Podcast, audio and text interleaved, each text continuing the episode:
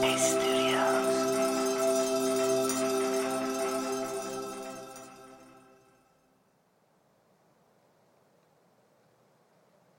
there, it's Sam, and welcome to Radio Headspace.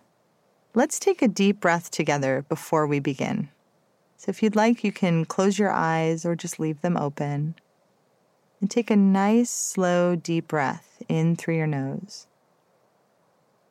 And then slowly exhale through your nose. And if your eyes are closed, you can open them. So, breathing is one of the easiest ways that you can check in and take care of yourself. And I hope you've been taking really good care of yourself lately. I've been quite busy, but happily so, working on projects that excite me and bring me a lot of joy and meaning to my life. But this means I've had to say no to some offers that I usually have time for to teach mindfulness in schools to children. And saying no can be difficult it can affect us not just emotionally, but physically as well. I want to try an experiment with you. I'm going to repeat two different words, and as I repeat them, I want you to notice what you feel in your body and mind, paying as close attention as possible to how your body reacts to each word. All right, and you can do this with your eyes open or closed, just listen and notice. No, no, no and take a breath. Yes. Yes. Yes. And one more slow breath, just noticing the difference in sensations and thoughts. And if your eyes are closed, you can open them. So I always find this little experiment so interesting. I noticed this time as I said yes, I started leaning forward. The muscles around my eyes relaxed. So, what did you notice? These two words have powerful effects on our body. Saying no helps us establish important boundaries, but can be really tough sometimes. To me, it can sound so final. And we may be afraid of disappointing people, losing out on opportunities, and just feeling like a bad friend, mother, husband, etc. As we get older, we realize that we're not invincible and that our time on earth is limited and we start to see time itself as a boundary. I recently read research showing that as we get older, we become more selective about who we spend our time with. Our friend group shrinks, but the relationships we hold on to are more satisfying. I've noticed that I started doing this more often as I think carefully about the friendships and relations in my life that I want to continue to nurture with my time, care, and attention. When I was younger, I loved meeting new people, and I still do. But I wouldn't always be very discerning about who I shared deeper parts of myself with.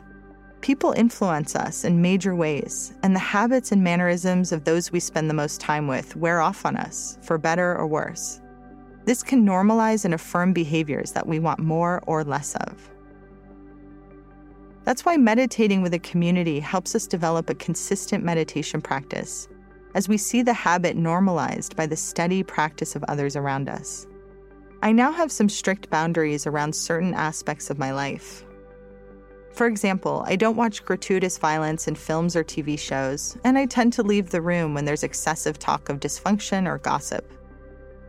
And I pay attention to other habits that leave me feeling unmoored or put me in a bad mood, like skipping exercise, not taking in enough inspiring material, or waiting for people to accompany me to something that I really want to see or do instead of just going by myself. Brene Brown is an expert in boundary making, and she offers some great advice on the topic if you find yourself struggling to set or maintain boundaries. One of her pieces of advice is to create a mantra that helps ground you when you're about to cross a boundary. Her mantra is choose discomfort over resentment. I was thinking about my own mantra, I like to say, feed yourself what you need so you can continue to feed others. And give yourself the fuel you need to live sustainably and peacefully. Think about the why behind your need to maintain boundaries and keep yourself nurtured and fed instead of exhausted and overcommitted. Another suggestion Brene offers is to rehearse in your mind or on paper phrases that you can get comfortable saying, like, I can't take that on right now, though I wish I could or my plate is just too full at the moment.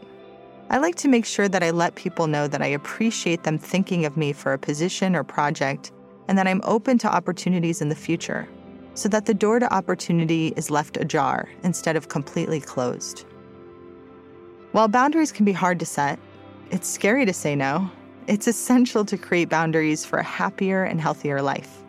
So today, be like Brene and create a mantra that grounds you when you're about to cross a boundary.